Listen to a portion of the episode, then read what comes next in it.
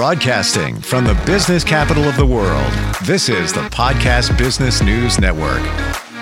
Hey, welcome back, everybody. From time to time, we like to spotlight, highlight those people that go above and beyond in helping others, whether it's personally or professionally. We've got somebody who is a very successful advocate for clients' interests. And that is in the legal world, demonstrated by significant number of multi-million dollar awards that he's won for his clients. And we're going to talk with him today about his long career, people he's been connected with, all the cases that they take within his firm in Baltimore, Maryland. And we make Paul D. Bekman our Hall of Fame legal expert. Paul, welcome. How are you today? Doing great. How are you, Steve? Wonderful. Yeah, it's great to have you here. So you are part of uh, legal firm Bekman Marder Datkins. Is that correct? Well, it's actually changed the name. It's Bekman Marder Hopper Malarkey and Perlin. Gotcha. And you have quite a few people on your staff. When it comes to cases, it seems to me a lot of personal injury type cases, liability. Tell us all about that. So there are a whole variety of cases that we handle, but basically uh, they are catastrophic personal injury and wrongful death cases. They would include cases involving planes, trains, trucks, automobiles, medical negligence, and product liability.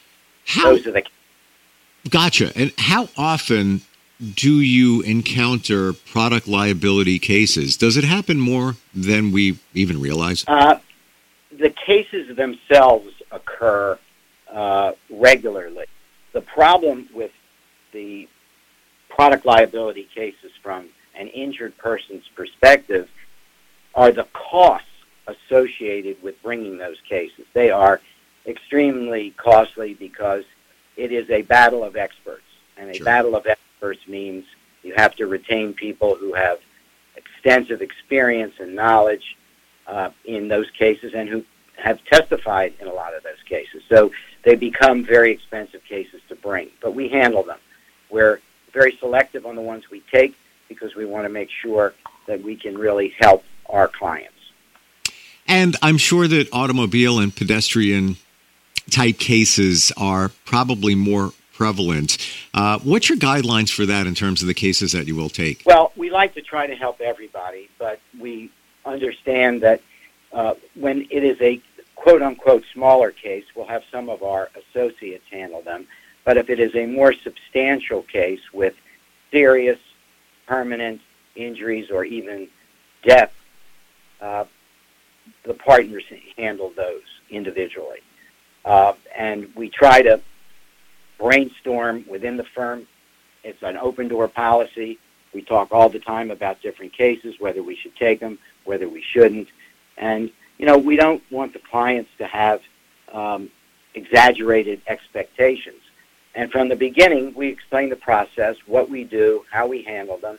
And our basic belief is that if you take a case and you prepare your case for settlement, you are guaranteed to go to trial. But if you prepare your case for trial from the beginning, you will enhance your chances of settlement. Wow. Interesting. I want to take a look at these situations. A lot of these automobile accidents, pedestrian related collisions, a lot of times caused by negligence. Um, I've never heard this done before, but what is the process on the scene? An accident takes place, it's not your fault. You know that somebody was negligent, or you really truly suspect that was the case. What are the things that somebody should do to take action? Uh, Because once once you, leave the scene of the accident, it's all done. Uh, you don't have that proof. What are some of the things that we should do? So uh, the important thing, I think, initially is to make sure that the person or persons are taken care of medically.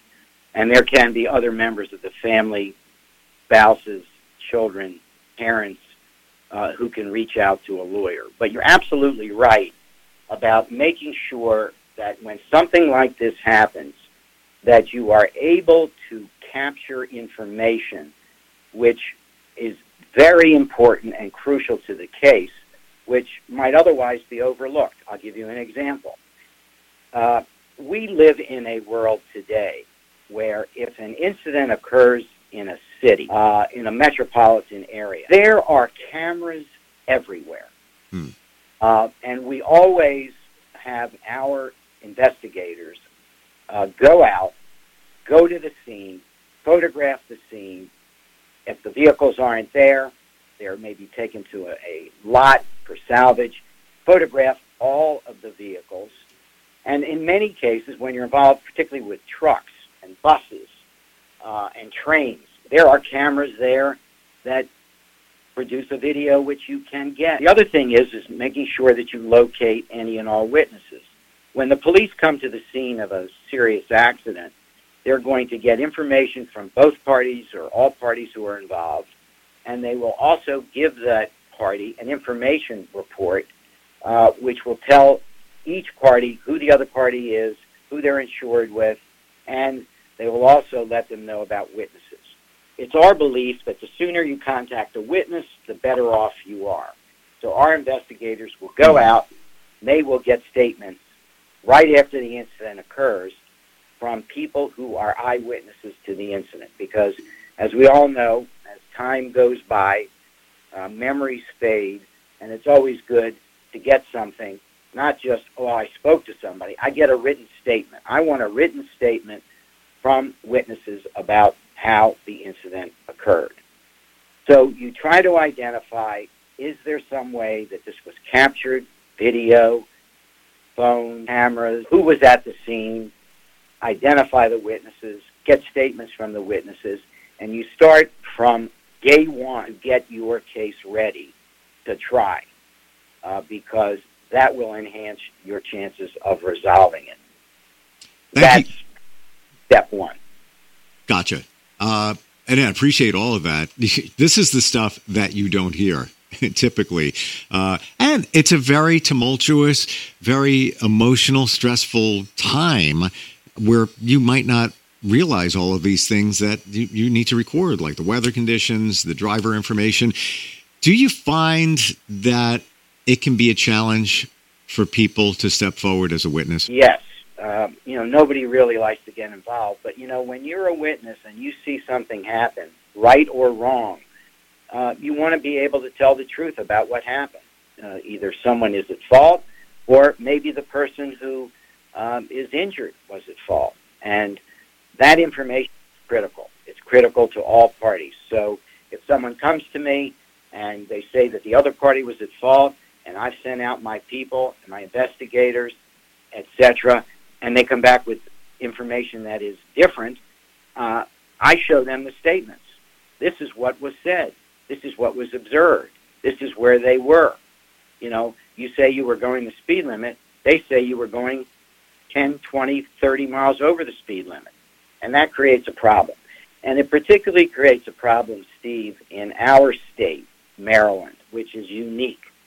Um, and it's kind of unique in, I think, an unfair way. Maryland, Virginia, North Carolina, and Alabama are the only four states in the United States that have what's called the doctrine of contributory negligence, which means if you're injured as a result of what you allege is somebody's negligence and you are 1% at fault, you lose. Wow. It is a complete bar to the recovery.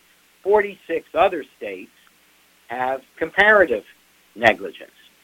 Some where you can't be more than 50% at fault, but a lot of a lot of them are pure contribute comparative negligence where you could technically be 90% at fault and recover 10% of your damages.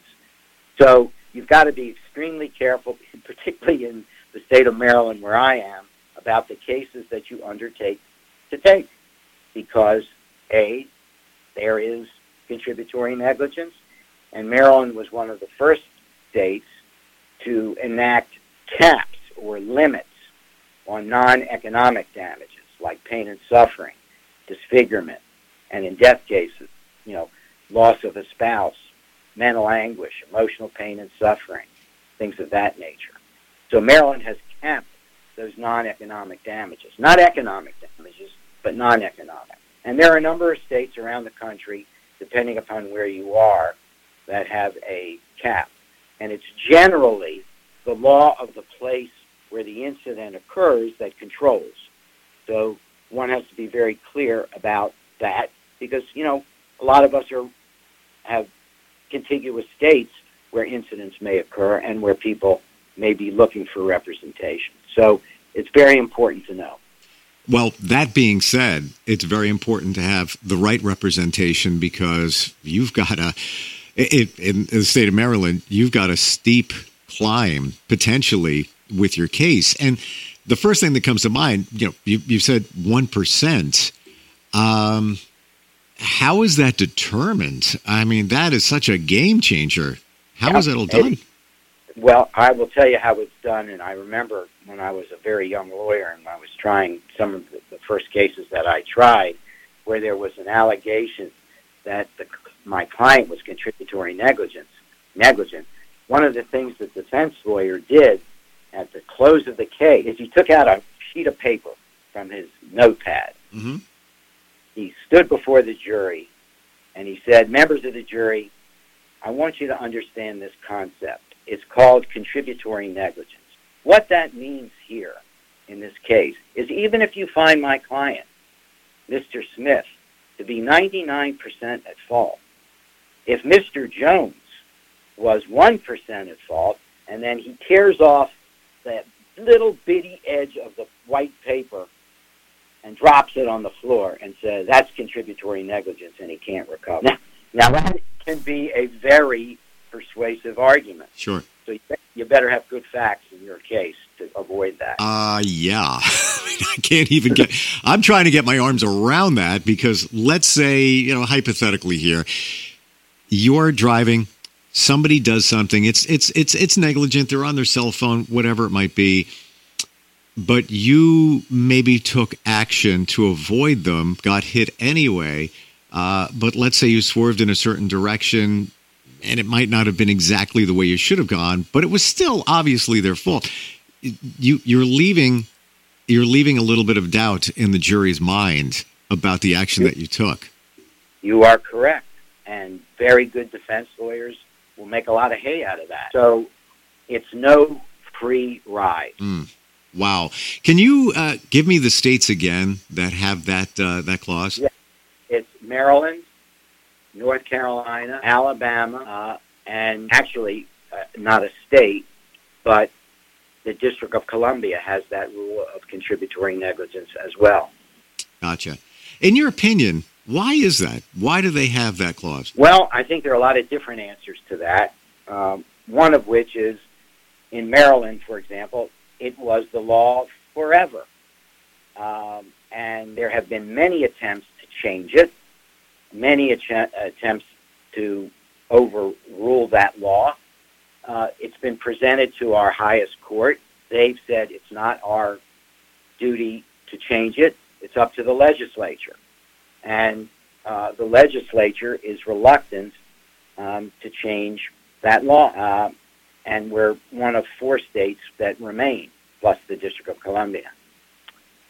Sad situation. And when I talk to lawyers, Steve, from other states and they have a matter that may have occurred here in Maryland and they want to refer to the case, um, and I tell them about contributory negligence, there's silence on the phone uh, because this is just very unusual throughout the United States. Sure. So you, so you have to be very careful and be w- very well aware of it um, when you're handling a case or deciding to handle a case.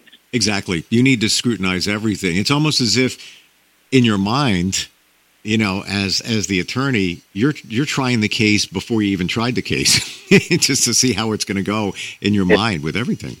It's very true, and it may play a, a, a significant role in your decisions to undertake the case or not undertake the case. It could be a very serious case with very serious injuries, but if you've got you know a serious case of contributory negligence, mm. you may very well decline even if we flip the scenario around that we just talked about, let's say Mr. Smith was the one that got hit, and it's it's obvious the the other driver was negligent. However, it could go against Mr. Smith, where the discussion could be, Mr. Smith, were you on your cell phone? Well, yes, I was. And then it, it all, we check the phone records and all the, I mean, again, 1% is so finite. they could be, you could pick out anything. You, uh, were you dialing your phone at the time of the accident? Well, I don't yeah, remember. Very, very true. And the same thing tends to happen also with regard to um, medical negligence cases, medical malpractice cases, mm. because you can be contributorily negligent if, for example, um, the doctor says to you after the operation, you know, um, everything went well. Uh, I really found no problems. But if you find problems with X or Y or Z, I want you to come back. And they don't. A very serious issue of contributory negligence can exist in that case. Wow. Yeah. Yeah. And that's a, a lot of times I've been in those situations where, you know, there was, let's say I went to go see a specialist, didn't really have any issues. Maybe six months later, went back. Yeah, felt a little something, figured I'd double check. And then right away, the first thing they say, well, you haven't been here in six months. yeah, for you know, sure. Wow. Uh, let's talk about your history, Paul, leading to where you are now. Did you always have an interest in law? Did you, you know, representing people, doing the right thing? Well, it didn't actually come that way. I actually was was at the Air Force Academy, and I took an introduction to law course, and boy, that was it for me. Uh, I uh, did my last year at the University of Maryland, and then went to the University of Maryland Law School, which was downtown in Baltimore, and have been in Baltimore ever since. Uh, I practice in other states. I mean, I practice in Virginia, I practice in Delaware, New Jersey, Philadelphia, New York, but my primary practice is here in Maryland. Why did you gravitate toward Maryland? Was it just, hey, this is where I'm going to live? Did you, you know, was there a reason? No, I had family here. Okay. Um, sister lived here parents were uh, at the time overseas, uh, but had cousins, relatives here, and um, I had grown up in Washington D.C., but had lived uh, here in in Maryland, and uh, I gravitated to the University of Maryland Law School. I had an opportunity to go to school in the district, uh, and I talked to somebody, uh, and he said, I said, you know, what should I do? Where should I, where should I go to law school? Says, if you want to practice law in Maryland, go to Maryland. Otherwise, you know, if you want to go practice in D.C., go to GW, go to Georgetown, you know, go to Catholic American. Uh, and I decided that Maryland was the place for me, and it was a good decision that I Well, it sounded like you were starting off on a military direction. I know that you went to the, the New York Military Academy. Tell us about that. Well, that was interesting. Uh, this is way back when. And uh, at the time, in order to get an appointment to any of the service academies, West Point, Annapolis, Air Force Academy, you had, um, uh, you know, you had to compete nationally for an appointment. I didn't know any senators or congressmen who would typically appoint people to the various academies. So I went to New York Military Academy uh, in Cornwall, New York, which is not far from Newburgh, New York. And uh, I did my junior and senior year there, and then I got an appointment uh, to the Air Force Academy, where I went. And that um, very early. I mean, your junior. It was. Let me get that right. Was it a junior and senior year or sophomore? Yep. Junior and senior year. Uh, I understand you had an interesting classmate. I did. Uh, now, this goes back to 1962, 63, 64. And one of my classmates in our class, which was 94 quote unquote cadet, was none other than Donald J. Trump. wow, and, interesting. Uh, I knew him. Uh, uh, he was uh, a very competitive guy there, and he um, actually was captain of the uh, uh, baseball team. We were both on the football team together, and um, he always wanted me to join the baseball team, which he was a member of, because I had been a former pitcher back in the days when I was in the Pony League. But uh, I was captain of the golf team. That was good enough for me, and uh, I enjoyed my time there. So, weren't you voted most li- likely to succeed? Yes, I, I was very fortunate. I was a, I was a good student, um, graduated first in the class, and was voted most likely to succeed. So I think I can probably guess what your next question is. I'm kind of curious if if Donald Trump had any uh, people voted him in any direction. They did. They voted him as ladies' man. Seriously? Seriously. Uh, well, I guess you could take that either way if you want, as a positive or a negative. But interesting. Thank you for sharing that. Wow. Yeah, well, it, it's, uh, and I'm not just saying it. They're they're in the yearbook in 1964. I'm dating myself. Uh, there are photographs of of uh, the people who were best athlete, most likely to succeed, ladies' man, uh, most friendly, etc. His pictures. How interesting. so, oh wow, the things you learn, the things you find out. Uh, I want to ask you about one of your quotes, and I've heard this said by you before. Be your own person.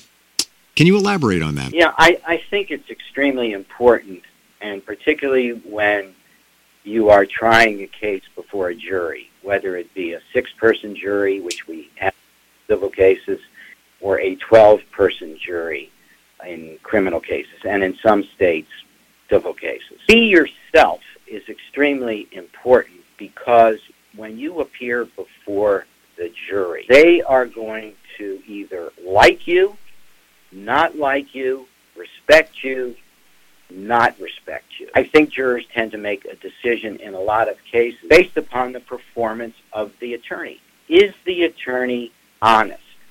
Is the does the attorney have integrity?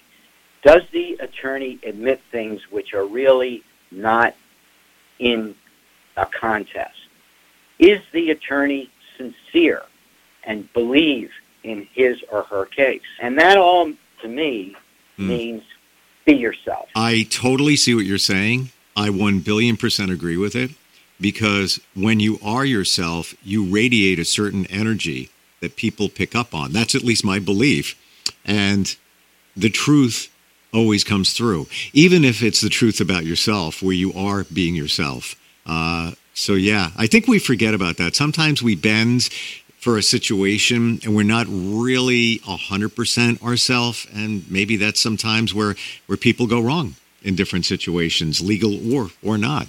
Uh, Paul, great talking with you today. Really, really appreciate it. If if somebody wants to connect with you, member of your team, how do they find you?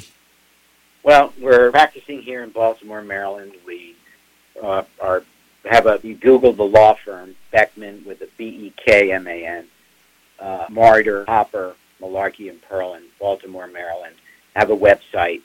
You can Google the firm, Google the name, and you'll see the attorneys here in the firm. They're all outstanding lawyers, and uh, please feel free to contact us if you have any questions. And I just want to share, I, I found you by typing, well, in a search, mdtrialfirm.com. MD, of course, for Maryland, mdtrialfirm.com. And uh, that got me to what looks like uh, your current website. So maybe that's just yeah. a, an easier way to get there. Yeah, easier way. The name, first name of the last name of the attorney at MD, Mary David, trialfirm.com. Excellent. Paul, great talking with you today. Love how concise you are, uh, just detail oriented, which is so important when we're dealing with legal situations. And uh, congrats on being a member of our Legal Hall of Fame. Thank you, Steve. It's my, my honor. A pleasure to have you on, and uh, happy holidays to you and your family, too. Same to you. Thank you. We'll be right back.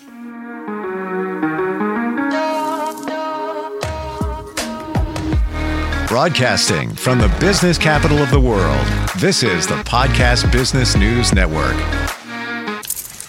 Let's go inside the mind of a 10 year old. I should have worn those earrings today. I like those earrings. Gabby has those awesome earrings. I need to ask her where she got those, but that's just what she would want me to do.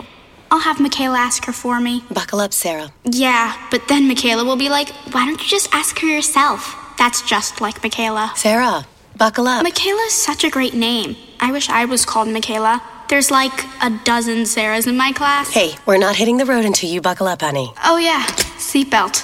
I forget sometimes because my brain is like busy, you know? I wonder if there's pizza at school today.